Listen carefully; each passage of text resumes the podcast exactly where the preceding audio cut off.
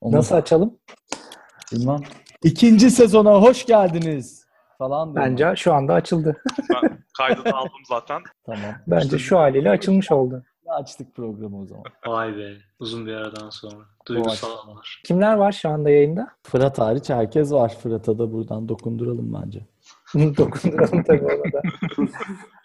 O bir kendine gelsin. Evet. Abi e, ikinci sezonu aç, açtık sonunda yani. O kadar bekledik, bekledik, bekledik. Sonunda biraz da soruyordu zaten. Ne zaman yeni yayın diye. Evet. Yeni yayını yapma imkanımız sonunda oldu. E neler oldu abi bu süreçte? Birinci sezondan ikinci sezona geçene kadar neler yaşandı? Ben döndüm. Türkiye'ye. Hoş, hoş geldin abi. Nasıl yeni tamam. Bir insan olarak döndün mü Asya'dan? Asya beni çok değiştirdi ya. Artık daha güzel kodluyorum. Daha insani kodluyorum. Nasıl ya? Ruhani kodluyordum. Tabii abi. Ne yaptık? Meetup yaptık. İki tane meetup patlattık ya. Az değil. Yani bir tane Ocak'ta olacak galiba. Önce Aa. bir şey yaptık. Garanti Partners'ta yaptık. Değil mi? Garanti Partners'ta bir... O sezon arasına denk geldi. Evet. Sen oradaydın değil mi Mert? Evet, evet. Ben oradaydım. Onur da konuştu. Aslında hepimiz oradaydı. Bir tek sen yoktun. Neredeydin Uğur? İsveç'teydim. Nerede olacağım abi? Evet, canlı yayın yaptık sonra. Facebook'ta evet, var. Evet, canlı yayın vardı. Doğru diyorsun. Erman da katıldı. Armut'un ofisinden canlı yayın yaptık. Aa, evet. Ondan sonra Medium yazıları çok yazmadık. Ne yalan söyleyeyim. Gene var bir dört beş tane yazdık ya. Yani bir iki tane belki yazdık ya. dört beş tane oldu mu? Olmuştur. iki ben yazdım. Olmuştur ya. Olmuştur, olmuştur. İyi ya, yazdık o zaman ya. Medium yazdık. Ne yazdık? Projesi yazdık. Devam ediyor. Evet, güven projesi var. Blockchain. Ondan sonra aynen. E, ikinci meetup'ı da yaptık. Hatta orada. Aa, aslında onu konuşalım ya. Ben hiç sizle konuşamadım ondan sonra. Abi, nasıl da meetup? Videolar tamam. Şu an yayında mı? Yok ya. Onu bir türlü yapamadık. Bence videoları yayınlamak lazımdır. Ben izledim çünkü ham hallerini. Bayağı aslında güzel konuşmalar var yani. Abi, çok güzel geçti aslında da. Ya şöyle bir tatsızlık yaşadık sadece. Ee, onu herkese duyuralım. Abi yüzlerce şey alıyoruz. Katılacağım şeyi alıyoruz. E, meetup nokta com üzerinden. Daha sonradan gelen arkadaşları da sürekli gelecek olarak işaretlenmiş arkadaşları da sürekli mail atıyoruz. Gelmeyecekseniz işte wait liste bekleyen arkadaşları da fırsat tanıyın, değiştirin e, durumlarınızı diye. Ne yazık ki katılım çok azdı. İlk defa bu kadar az katılımdı diğer meetuplarımıza göre. Bir, bir sürü kişiye de wait liste bekleyen bir sürü kişiye de şey dedik yani hani çok kalabalık olacak yer yok dedik. E, biraz kendilerinin hakkı yenmiş oldu. Ben bir bunu dile getirmek istiyorum hazır fırsat varken. Ya ben bu konuyu şeyle de konuştum. Software Craftsmanship şeyi var ya, bir meetup grubu var. Lemi kaç kişi daha şey yapıyor. Ya orada da orada da şey dediler yani herkesin derdi aynı Türkiye'deki meetuplarda anladığım kadarıyla. Genelde herkes şey diyor yüzde elli gelirse seviniyoruz diyorlar.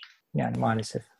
Evet. Ya abi biraz da hani bence saygı meselesi ya. Çünkü sen orada bir yarı işgal ediyorsun ve hani gelmeyerek aslında belki de çok katılmak isteyen birini engellemiş oluyorsun yani. Biraz böyle düşünmek lazım. Sadece hani meetup'ı yapan kişilerin açısından değil de asıl katılacak insanları blokluyorsun yani. Yani düşünüp böyle tek bir butona basacaksın yani o R S V P'den çıkacaksın yani.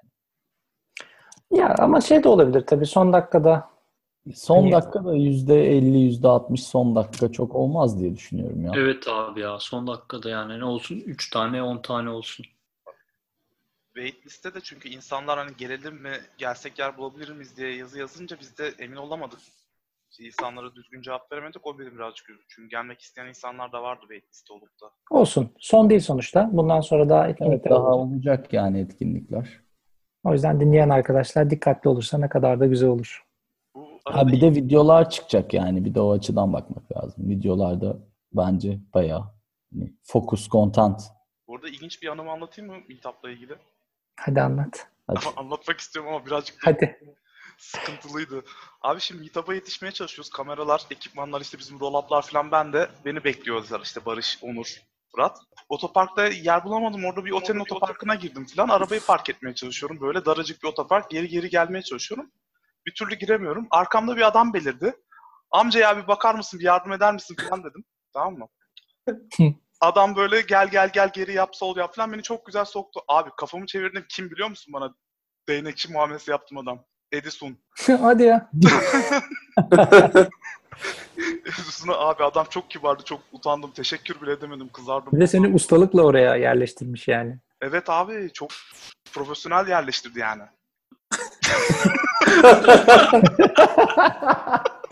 O abi ilginç. Bence yine burada Buradan... kapatabiliriz ya.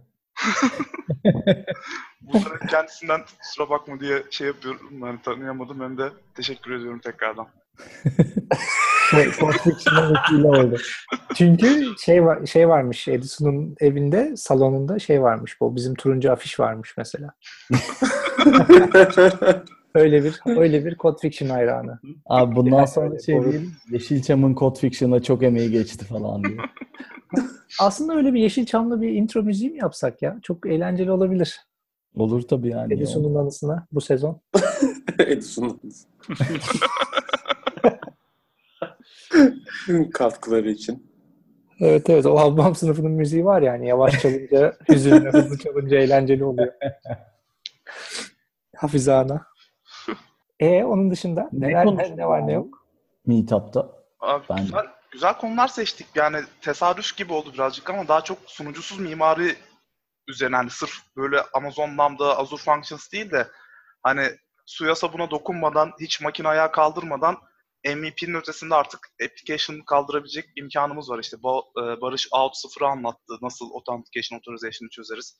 Fırat şeyi anlattı. Direkt serverless architecture'ı, avantajlarını, dezavantajlarını anlattı.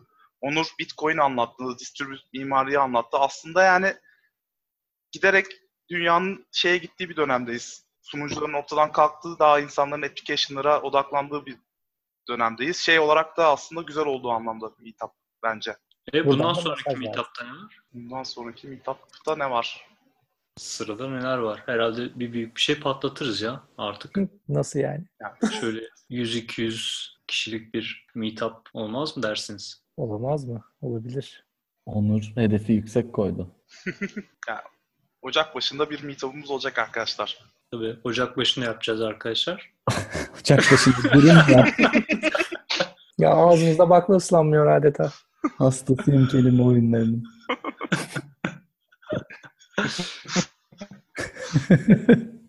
Şey, ben katılmayı düşünüyorum bu sefer. Bakalım, eğer düzgün bir konuyla çıkabilirsem bir şeyler anlatmak istiyorum. İlk kez sahnelerde olacağım. Nasıl olacak hiç, çok merak ediyorum yani. Güzel bir konu ya. Seninkisi evet. Çok güzel olacak. Ben merakla dinleyici olarak bekliyorum burada olmanı. Bakalım, ben de anlatıcı olarak heyecanla bekliyorum ne anlatacağımı. Yendik bayağı. Sahne fobimizi yendik ya biz de aslında, değil mi? Hepimiz tamam. Burada Code Fiction'da öğrendik bu işi. Yavaş yavaş. Hala süper değiliz tabii de. Amatörüz hala ama iyiye gidiyor sanki. Peki arkadaşlar, ikinci sezonda ne yapıyoruz? Genel olarak hani podcast olarak değil de bundan sonra Code Fiction olarak hayatımıza nasıl devam edeceğiz? Podcast yapacağız. Ben onu biliyorum. Benim benim hedefim podcast yapmak. Ben en çok bundan keyif alıyorum. Meetup yapacağız fırsat buldukça. Daha çok hani şeyimiz açıldı. Sponsor bulmamız birazcık daha hani doğru kelimeyi bulamıyorum ama daha çok şey yapacağız yani meetup yapacağız gibi gözüküyor. Onları düzenli hale getirmeye çalışacağız. Medium'a daha çok vakit ayırmaya, daha insanları bilgilendirici şeyler yazmaya çalışacağız. Bir de open source tarafımız var değil mi Onurcuğum, Mert'ciğim? Evet, oradaki projelerde tüm hızıyla devam ediyor. Güven projemiz var Ethereum üzerinde. Ona da katkı sağlamak isteyen arkadaşlar olursa bize ulaşabilirler. Aslında şöyle yaptık, bir tane ufak bir eğitim yaptık. Sadece üniversite öğrencilerine ücretsiz olarak e, online üç, yaklaşık üç saat, üç buçuk saat falan sürdü. E, orada Solidity'den bahsettik. Onur Blockchain'in temel çalışma prensiplerinden bahsetti. Arkasından da bir ödev verdik aslında. Arkadaşlara, katılmak isteyenlere bir ön e, eleme gibi düşünebiliriz. Hani gerçekten istekli olan, öğrenmek isteyen ve e, katkı sağlayabileceğini düşünen kişilerin katıldığı bir ufak bir challenge yaptık. Şimdi onun bir şey olarak bir sürü, bir sürü mail geldi. Daha onları şey yapamadım. İnceleme fırsatım olmadı. Ee, ama o katılım yani gönderen arkadaşlarla konuşup onlarla onları da dahil edip bir projede çalışmaya başlayacağız. Proje olgunlaştığı zaman da e, açık kaynak kodlu hale getirmeyi planlıyoruz. Süper abi. Yani şey o hani assessment'ı yapanlar var yani. Var var. Var var. Ee, bir on iki kişi var. altmış kişi ya. Yani aslında aslında gayet evet. iyi. Eğitim çok iyiydi bu arada yani. Ben hem öğrenmediğim bir sürü şey öğrendim hem de katılım çok iyiydi. Bence kitle de çok iyiydi yani. Çok başarılıydı. Hem hani genel kültür açısından, daha doğrusu o teknoloji nasıl çalışıyor onu anlamak için. Üstüne bir de hani live coding geldi.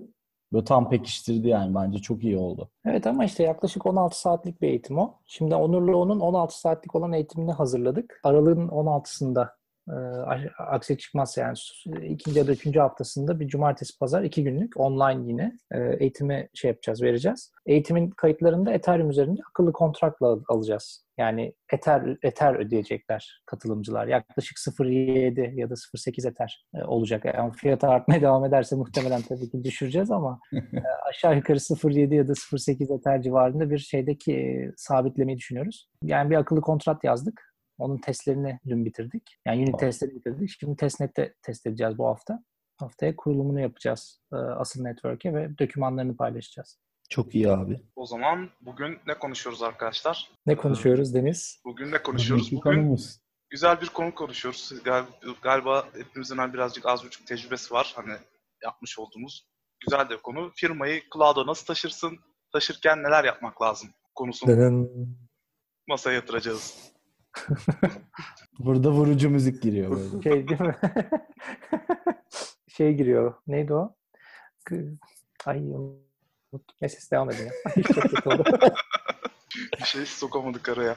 Şey... Bir aslında var da aklımda çalıyor şu anda. Onu montajda hallederiz montajda. Temel motivasyonumuz ne abi? Neden firmayı cloud'a taşımaya çalışıyoruz diye ortaya topu atayım. Niye firmayı cloud'a taşımaya çalışıyoruz durup dururken?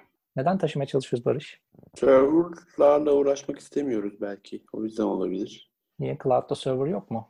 Yani var da işte onun bakımıymış, işte güncellemesiymiş vesairesiymiş. İşte onlarla uğraşmak yerine onları hazır servis olarak alıp biz biraz daha kendi işimize odaklanmayı belki istiyorsak ondan dolayı olabilir. Ya da işte kendi serverımızda, kendi data center'ımızda tutmak getirdiği bazı maliyetler de var. İşte orada adam adam çalıştırman gerekiyor vesaire. Onları da bir bakıma aslında Azure gibi işte cloud ortamları attığımız zaman orada da bize bir fayda sağlıyor aslında. Ben sayılarla söyleyeyim mi? Şimdi biz Amazon'a geçiş yapıyoruz. Ya yaklaşık işte yüz altmış tane servisimiz var. Hani bunun diğer böyle health monitoring tool'ları, işte bizim kendi yazdığımız tool'larla falan iki yüze yakın şey şey uygulamayı geçireceğiz şeye Amazon'a.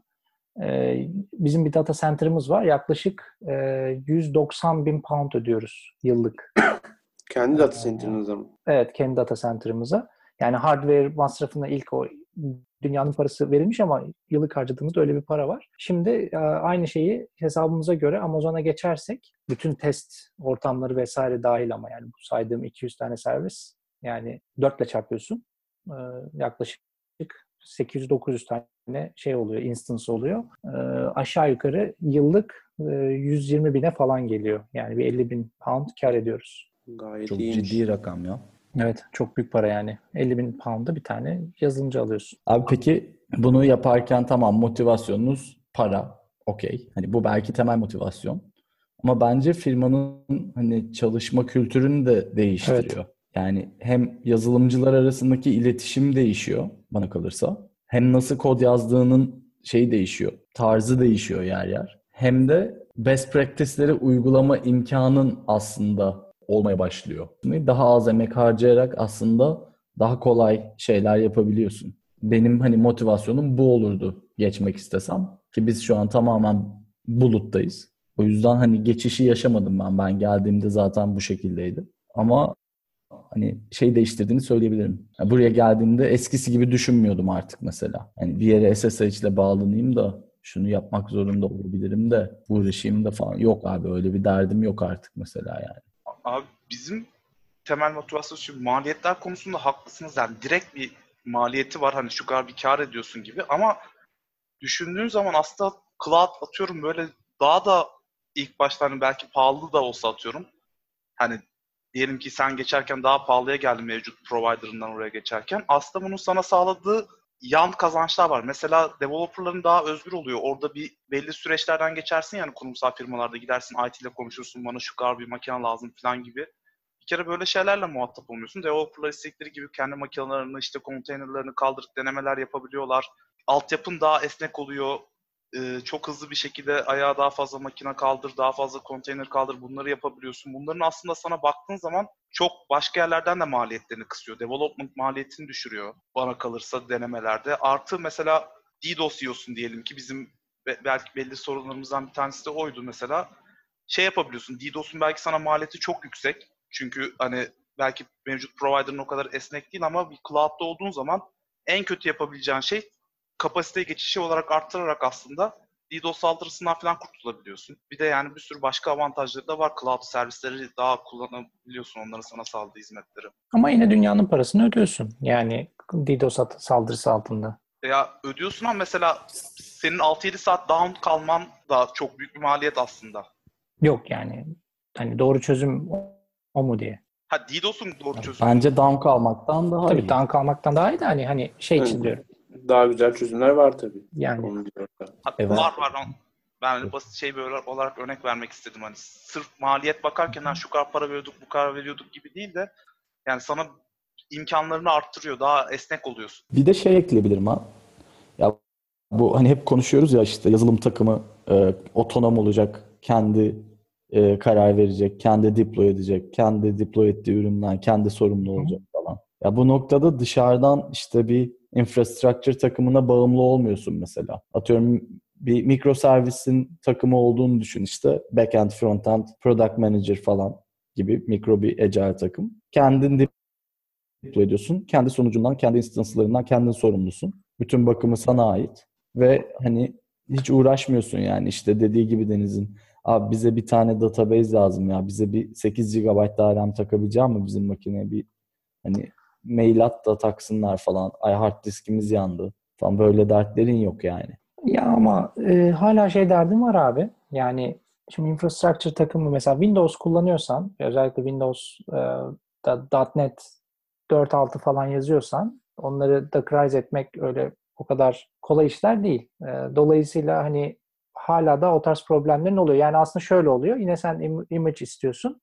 Image'i sana Amazon sağlıyor ama hani sonuçta senin bunları yine o image'ları bake eden bir şeye ihtiyacın var. Bakery falan gibi bir takım tool'larla e, image'ları üretmen, onları maintain etmen gerekiyor. Anladım ekstra. Abi. Anladım. Tabii ben kendi küçük dünyamdan bahsediyorum. Aslında yani, yani sen işin güzel tarafından bahsediyorsun. P H P, evet. P H P infrastructure'da Linux üzerinde mis gibi sen Docker'ınla. Evet. Hiç, hiçbir şey takmıyorsun genelde. Yani. Sen şey istiyorsun, resource oluşturuyorsun. on altı tane cart diye oluşuyor bir buçuk dakika içinde. Ee, evet. Kısaca evet.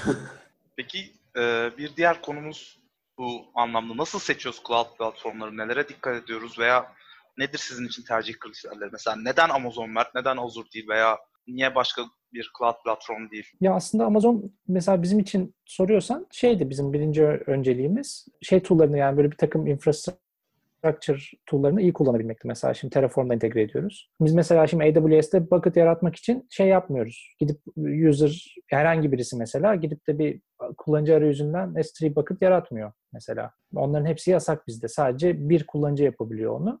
Onun da, o kullanıcı da zaten otomasyon kullanıcısı. Ee, biz bir tane repository var. Orada kodu forkluyorsun. İşte değişikliğini yapıp pull request yaratıyorsun. Merge edildikten sonra otomatik oluşuyor bucket. Ya da yeni bir sunucu eklemek için yine pull request gönderiyorsun. Öyle olduğu için haliyle bunları sağlayabilen bir şeye ihtiyacımız vardı. Aksi halde zaten çok sıkıntılı şeyler bunlar. Benim araştırdığım, yani biz de çok araştırdık bu konuya geçerken aslında. Hani daha çok Azure'la Amazon arasında durduk. Yani aslında birbirlerinin sağladığı her şeyi, her şey demeyeyim de çok büyük oranda örtüşüyor feature olarak. Yani bucket'sa orada da hani bir karşılığı var. İşte atıyorum E C iki instance'sa orada da karşılığı var. Container servisi orada da var. Cache'sa orada da var. Hani atıyorum NoSQL'sa orada da var. Yani orada varken hep Azure'u kastettim. İkinci plana atılmış gibi. Hani bir Amazon bu daha mı böyle belli noktalarda kanıtlamış gibi kendini, ama Azure'da mesela çok net dünyasından olmayan daha ama kullanıcısı olan çok insanda var aslında. Ben bir şey sorayım. Yani ben hep Amazon kullanmış bir insan olarak soruyorum. Open source bir dünyada Azure kullanmam mümkün mü? Open source bir platformum var diyelim. Mümkün Linux abi. Üstünde koşuyor. Mümkün. Azure'a geçirebilir miyim? Tamamen cahilliğimden soruyorum yani. Hı hı. Yani mümkün mümkün, mümkün ya. Destekliyorlar yani onları. Ama benim bildiğim kadarıyla platform tarafındaki desteği A W S kadar iyi değil. Yani A W S bütün yatırımını şeye yapmış durumda. Platform üzerine yapmış e, durumda şu anda. Dolayısıyla o bahsettiğim gibi yani kod üzerinden her şeyi build edebiliyoruz biz. Bu muhteşem bir şey yani. Ve senin aslında bütün yani o nasıl diyeyim sunucu konfigürasyonun aslında bir tane repo'da duruyor değil mi? Tabii tabii. Hepsi Git repolarında. Yani biz disaster recovery şu anda birkaç saate indi bizde neredeyse. Frontend'i yaklaşık bir buçuk saat içinde geri getiriyoruz. Yani A W S yok olsa şu anda dünya Hı-hı. üzerinden biz yeni bir şeyde bizim kendi tool'larımızı kurduktan sonra ki onlar yaklaşık birkaç saat sürüyor son yaptığımız testte sıfırdan bir şeye geçtiğimizde data center'a üzerine bir iki saat içinde şeyi frontend'e hazır hale getiriyoruz yani. Yani aslında backend servisler zaman alıyor. Mimari tasarlanırsa cloud'lar arasına geçmek çok zor olmayabilir diyebilir miyiz? İşte yine biraz dertleri var abi. Yani vendorlak olduk yani aslında ama yani yüzde yüz recovery yok. Ama hani en azından hayat hayata devam edebiliyoruz. Ama orada önemli olan anladığım kadarıyla hani minimum noktaya insan eli değerek o provisioning'i yapabilmek. Tabii. Yani atıyorum normal veya hani kötü yapılmış bir mimaride belki her şeyi bir insan yapacak ya da işte işlerin yüzde yetmişini bir insan yapacakken daha iyi tasarlanmış bir mimaride yüzde onunu insan yaptığı zaman zaten hem hata oranını düşürüyorsun hem de o disaster recovery'de işte bir saatlere, bir buçuk saatlere iniyorsun belki bir günden. Evet. Yani orada bence önemli olan o yani.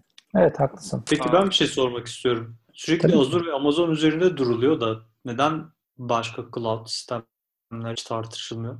Bildiğiniz daha güçlü rakipler, daha güçlü olmasa da en azından iyi alternatif olabilecek rakipler var mı? Ali Cloud. Hakikaten o var. Mesela Asya'da Google var. Başka yok yani benim bildiğim o kadar güçlü. Deneyen var mı peki? Ali Cloud. Yok abi yok. Hiç olmadı. Ben denemedim ama Google'ın sunduğu cloud servisler yine Amazon ve hatta Azure'dan da biraz daha geriden geliyor. Neden bu şekilde nasıl o yaklaşımdalar hala bilmiyorum. Beta mı onlar? Özge? Google'dakilerin çoğu beta. Aa, ben I B M'i duydum. I B M bir çıkış yapmış. Hatta serverless da destekliyorlarmış. Yani function deploy olayını da destekliyormuş. Yani I B M de bu işe girmiş. Ee, onun haricinde başka büyük oyuncu görmedim. Kubernetes platformunu şey yapmış, ücretsiz yapmış Google. Bugün bugün öğrendim ben de. Yani artık sadece hosting için, network için ve storage için. Şey, e, compute, storage ve network için para ödüyorsun. Yani şey geri kalan her şey bedava. Yani sen şu anda bir direkt olarak bir hostu kal, ayağa kaldırabiliyorsun Google üzerinde. Öyle garip atılımları da var. Aa. İşte Amazon hala o ilk olma avantajını bence çok iyi kullanıyor yani. Aynen. Bana kalırsa. Ya mesela Ali Ali Cloud'u kullanmamız bizim mümkün değil mesela Avrupa'nın data veri kanunları dolayısıyla mesela asla kullanamayız. Ama abi onlar zaten onların hedefi de Çinliler. Evet, doğru region'la oynuyorlar. Ya onlar tabii kendi regionlarında kazanırlar zaten yani. Kazanmamaları için bir sebep yok. Zaten oradaki devletlerin yani Çin falan kısıtlamalarından dolayı büyük ihtimalle biraz da mecbur kalıyor galiba oradaki insanlar. Cloud'a geçeceğim dediği zaman Ali Cloud'dan başka alternatifleri yok sanırım. Ha bir de okyanus var arada yani. Round trip time giriyor işin içine yani. Aynen. Bu arada Frankfurt'ta data center'ı varmış Alibaba'nın. Tamam kurmuş, kuruyorlardı en son evet. Öyle bir durum vardı. Abi ben şöyle bir şey duydum. Bu arada hani bizim başka yerli firmalarla da hani konuşmuştuk. Bir İsrail'e bir firma Amazon'un şimdi çok yalan olmasın ben de ilk söylediklerini tam ne demek istediklerini anlayamadım ama Amazon'un lokal şey servisler, cloud servisler on-premise olarak Amazon sunuyoruz. Amazon'un bütün servislerini aynı yapıyla gibi bir şeylerde çıkmaya başladılar. Böyle bir durum da var. Kim diyormuş bunu anlamadım. Yani Türkiye, Türkiye'de mesela birkaç lokal bir şeyle konuştuk. Cloud provider'la konuştuk. Hı hı. Hani biz bir, tak, bir firma, İsrail'e bir firma şey yapmış. Amazon'un servislerini hani kendi bir serverlarını kaldırıyorsun. Sonra üzerine kendi Amazon'unu, Amazon diyorum, Azure'unu, şey Amazon, Amazon pardon. Of konuşamadım. Amazon'u on-premise olarak sunmanı sağlıyor. Yani kendi Amazon'unu yaratıyorsun. Tamam. Sunucular hangi data center'da duruyor? Yani burada kendi data center. Direkt Amazon'un sunduğu bir hizmet değil ama herhalde. Başka birisi bir şekilde benzer hizmetleri kendi data center'ında çalıştırabilir versiyonunu mu yazmışlar acaba? Benzer de değil lan. Direkt şey diyor. Amazon'un aynısı. O ne oğlum? Amazon crackli versiyonu falan mı? Rizci oğlumdan gelmiş. Şey var mı? Torrent'ten indirmişler herhalde. Kodlayı. Var, müzik var, Amazon var. Yazıcı olanı da satıyorlarmış C D'de. Vallahi böyle bir şey. On premise olarak Amazon sunuyoruz dediler. Aa, bu arada Azure'un var öyle bir hizmeti. Evet, Azure. Direkt Microsoft kendisi şey yapıyor. Özel bilgisayarları falan var. Direkt Azure'un bütün olanaklarından faydalanabileceğin ama on-premise çalışan bir altyapı sunuyor sana. Yani ürün olarak gelip sana kur, yani kuruyorlar mı senin altyapına ve sonra istediğin gibi kendi altyapında scale ediyorsun mesela. O şekilde mi çalışıyor? Hı, evet. Aynen öyle. Ya mantıklı. Ya arkasında hani Microsoft varsa veya işte Amazon varsa yani güvenebilirsin belki böyle bir şey ama İsrailli bir firma tırnak.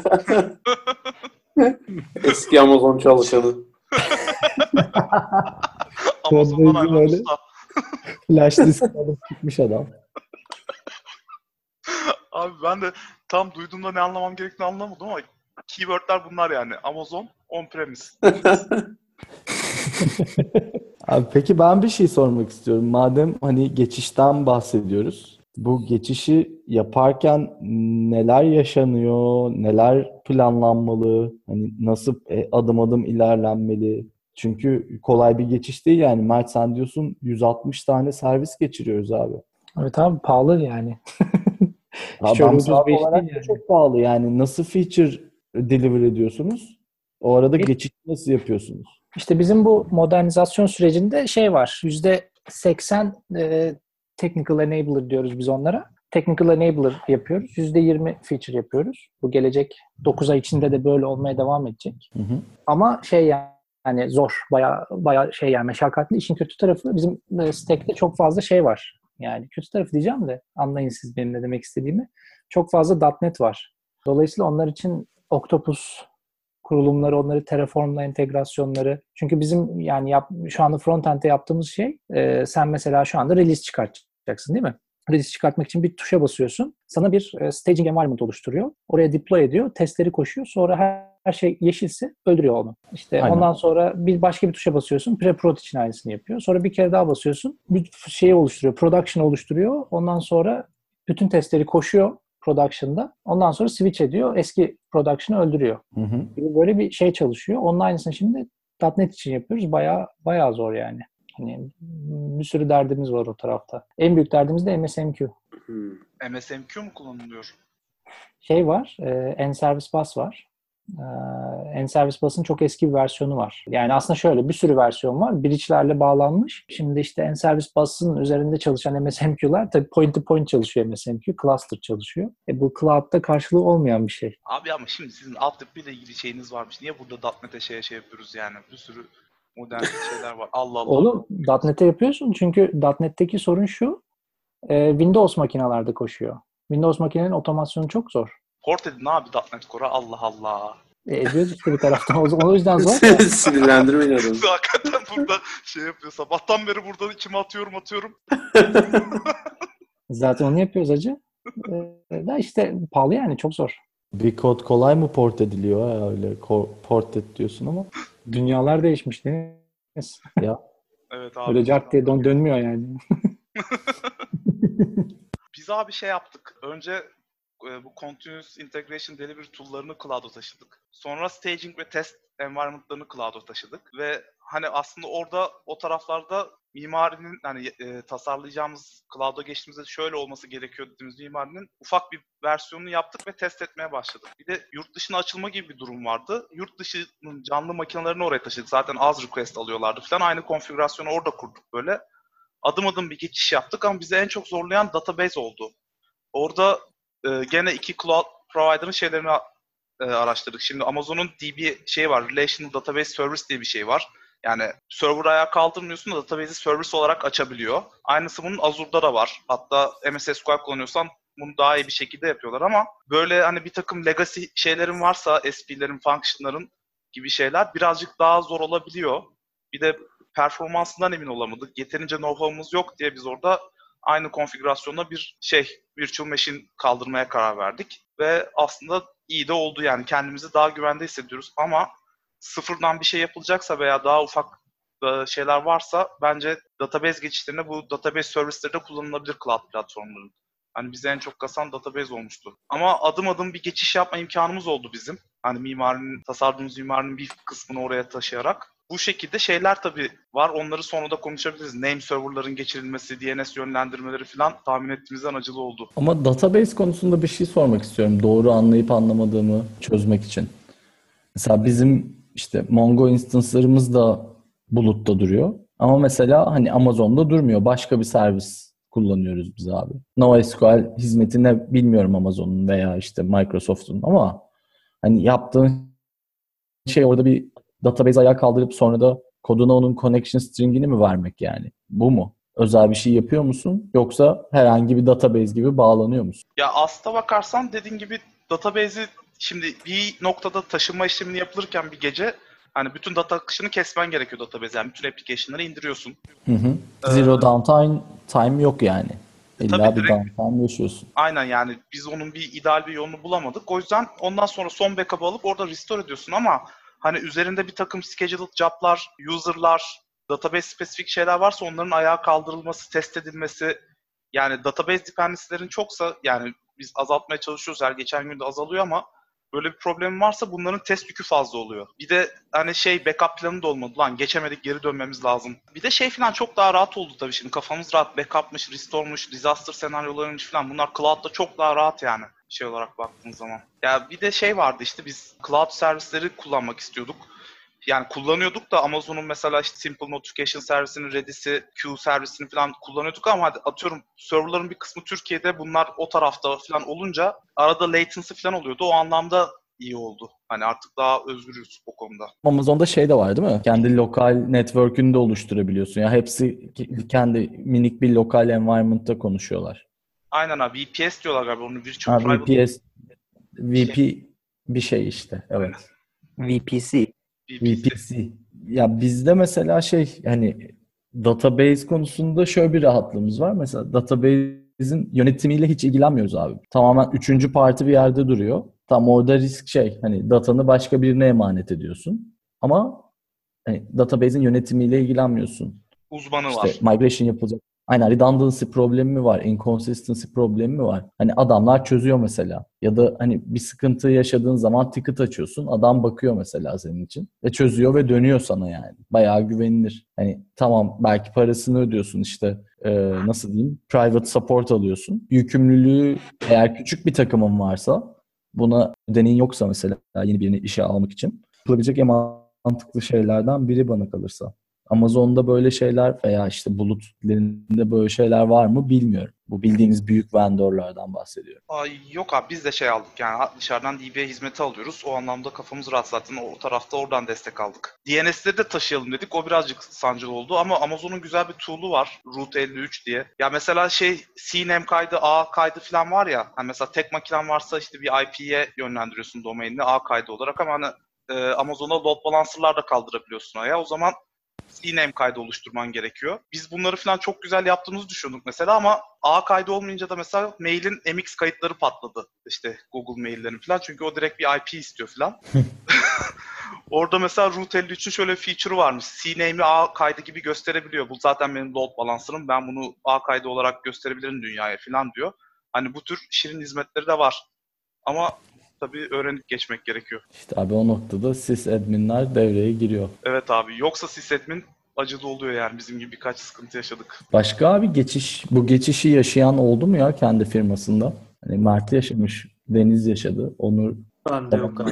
Bizde de yok ya. Biz direkt Azure'la başladık projeye. Ha, siz Azure geçmeden direkt Azure'la başladınız. Evet. Direkt Cloud'da başladığımız e, için. O da mantıklı. Nasıl bir tecrübeydi abi? Yani en başta biz yani şey canlıya çıkmadan proje bir ay iki ay falan kendi data center'ımızdaydı da ondan sonra hani geçiş yaptık ama onu pek geçiş denmez yani çünkü hiçbir riskimiz yoktu. O da süper. Direkt her, aynen direkt her şeyi bodoslama daldık yani Azure'a. Ama bizim şirket biraz daha farklı yönetiliyor. Yani direkt biz Azure'u kendimiz yönetmeden yani içerlikte o network işte S Q L'leri vesaireleri onu yöneten başka bir ekip var. Aslında yani bizim hayatımızda developerlar olarak çok bir şey değişmedi aslında o anlamda. Sadece Azure'un işte bazı servislerini kullanmaya başladık vesaire. Şu anda burada konuşanların hemen hemen yüz, yani yüzde yüze yakın bir oranda herkes uygulamasını bulut, bulut üstünde mi çalıştırıyor ve geliştiriyor? Öyle görünüyor. Yani evet. Abi işte artık zaten hani gerçekten kendi data center'ında şey tutmamak lazım. Ya da yani en azından tuttuğun data center gerçekten iyi olması lazım. Yani belli böyle bir takım şeyleri sana sağlaması lazım. Otomasyon çözümlerini sağlaması lazım. Hani bence bulutun kattığı en önemli şeylerden bir tanesi o. O otomasyon, evet, konusunda sana çok ciddi fayda sağlıyor. Bizim en büyük problemimiz oydu yani. Azure mesela yüzde doksan dokuz virgül dokuz uptime verdiğini iddia ediyor ya. Bu şöyle bir şeyi var sanırım. Yani bizim başımıza geldi. Bir iki kere falan database'de çalışma yaptılar habersiz ve bizim bütün şey çöktü yani. Acayip yavaşladı vesaire. İşte adamlara söylediğimizde de bize cevap olarak dediler ki örneğin biz işte Avrupa'nın kuzeyinde tutuyorsak şeyi, e, data center, yani oradaki data center'ı kullanıyorsak aynı zamanda işte bir kısmında şeyde tutmamız gerekiyormuş, atıyorum Avrupa'nın güneyinde. Yani evet. iki farklı, Azure'un iki farklı şeyinden faydalanman gerekiyor. Yani iki katı para ödeyeceksin Azure'a. O zaman diyor ben sana veririm yüzde doksan dokuz virgül dokuz uptime'ı. Aa, ilginçmiş. Aa. Biz mesela şey yaptık. Bu geçiş sırasında, yani bir kısım servislerin geçişi sırasında Ee, şöyle bir numara yaptık. Şimdi bir anda bütün servisleri geçiremeyeceğiz. Bir de hepsini test etmek lazım geçirdikçe. Data Center'da çalışan servislerle şey arasında, Amazon arasında bir M S M Q'la şey kurduk. Zaten M S M Q'lar çalışıyordu. Aslında şöyle, Data Center üzerinde M S M Q ile çalışıyordu. İkisi arasındaki iletişim.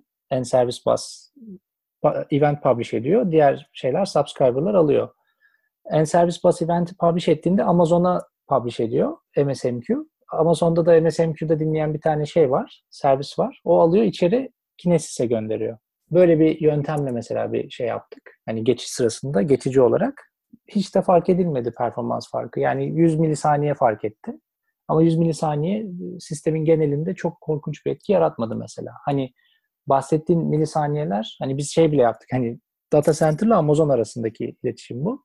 Ki Amazon'un kendi regionları arasında hiç gözle görülür böyle büyük bir fark yok. Tabii bir de Amazon İsveç'e açıyor şimdi bir tane, ya da açtı bilmiyorum. Oo, size bayağı yarar. Bize bayağı yarayacak abi. Çok yani bayağı dibimizde olacak ve hani büyük müşteri kitlemiz İsveç içinde şu anda. O yüzden mesela bizim için bayağı yemede yanında yat durumu yani. Şey, acaba ülkemizde açılma ihtimali var mı diye düşünüyorum data center'ların. Bir takım söylentiler falan duyuyorum hep.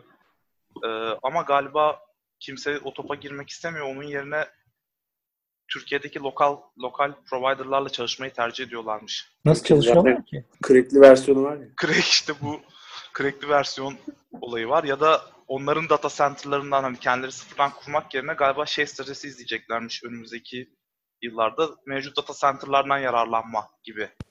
Yani şey, taşıyıcı veya yüklenici firma gibi mi yani? Evet evet, altyapıyı sağlamaları için. Bunu kaliteyi oturt bilecekler mi acaba ya? Peki ya bu küçük data center'ların veya lokal data center'ların bu büyük vendor'lara kaybetmesi süpermarket versus bakkal olayı gibi değil mi ya? Abi çok şey bir örnek verdin ama galiba doğru bir örnek. Ya bilmiyorum. Fiyat olarak rekabet edebiliyorlar. Bu arada şey de veriyorlar. Şöyle bir olay var.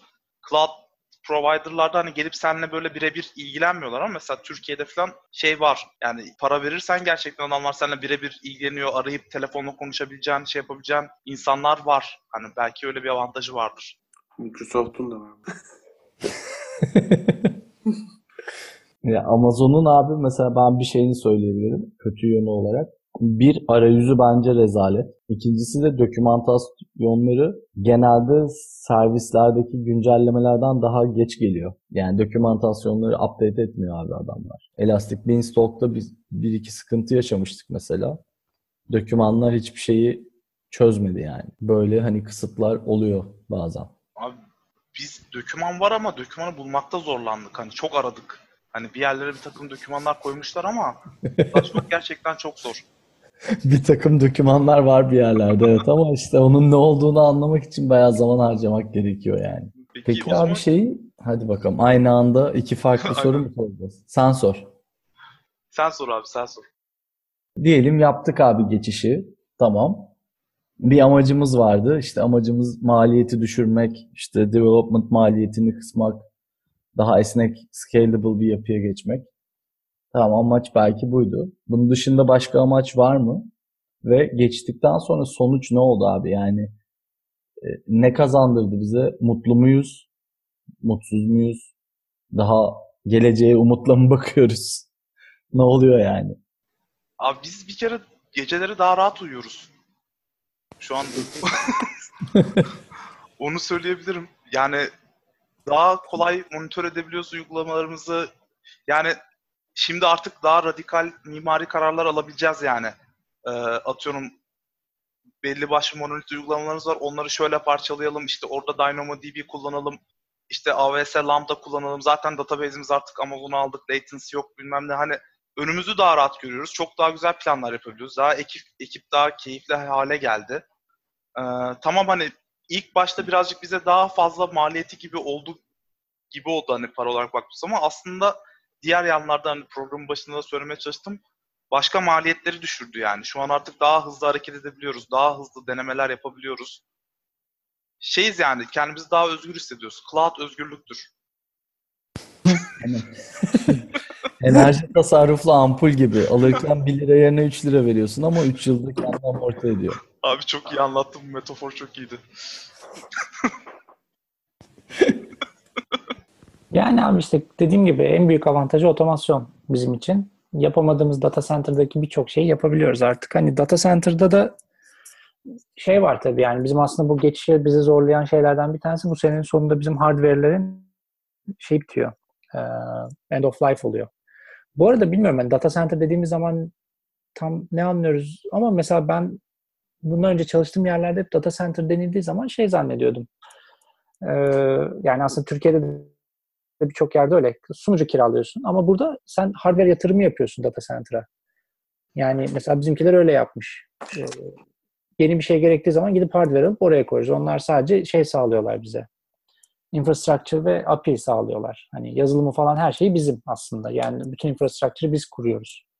Ama İşletim onlar... sisteminden de siz mi sorumlusunuz? Tabii tabii her şey, her şey bizde. O yüzden otomasyonları vesaire hepsi bizim elimizdeydi zaten. Hı hı. Ee, dolayısıyla şey oldu yani cloud'a geçtiğimiz zaman bu dertlerimiz kalktı ortadan. Yani çünkü mesela bir şey oluyordu gidiyorduk biz data center'a. Bizim data center'ımıza bizim bir bölgemiz var. Data center'ın içine geçenlerde gidip gezdim.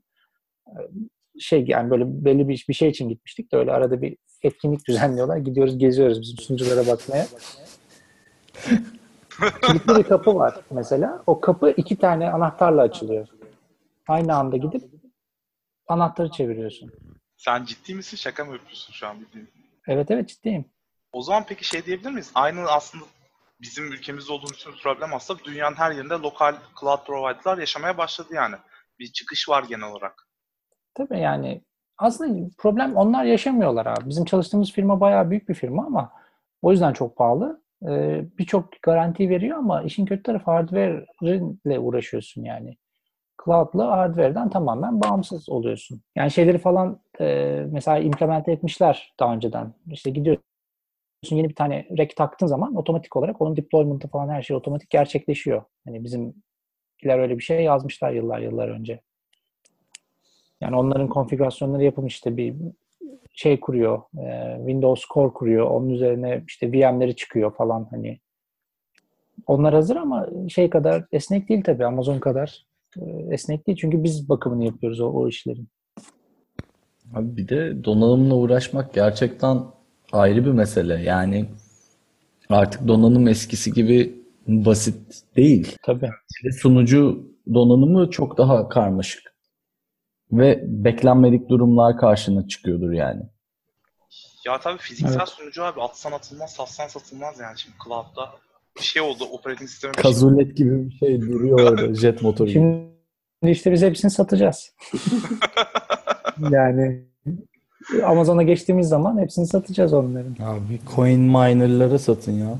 Muhtemelen yani bilmiyorum nasıl olacak da yani bir şekilde sat, satılması planlanıyor onların. Bu arada... Ama şey mesela şu anda Amazon'a getiremediğimiz bir şey var. Özür dilerim Deniz. Hı. Bu bizim e, kredi için sen başvuruyorsun ya kredin onaylanıyor. Ondan sonra on beş dakika içinde hesabına paranın yatması lazım mesela. E, dolayısıyla adam ama birçok firmayla çalışıyor olabilir. Yani Avrupa'da da işte şeyde de e, İngiltere'de de. Bunun için I B M'in bir ürününü kullanıyoruz bu işlemi. E, gerçekleştirirken ki secure bağlantıyı sağlaması için. Mesela onu Amazon'a geçiremiyoruz şimdi. Onu da baştan şey yapacağız. Başka bir provider'la implement edeceğiz. Hmm. İşte kıs kısıtlar var yani. Kısıtsız değil. Bluetooth'a geçirmekte. Aha. Şey ben gördüm bu arada, biz çok fazla firmayla da görüştük, hem yerli hem yabancı Türkiye temsilcileriyle falan.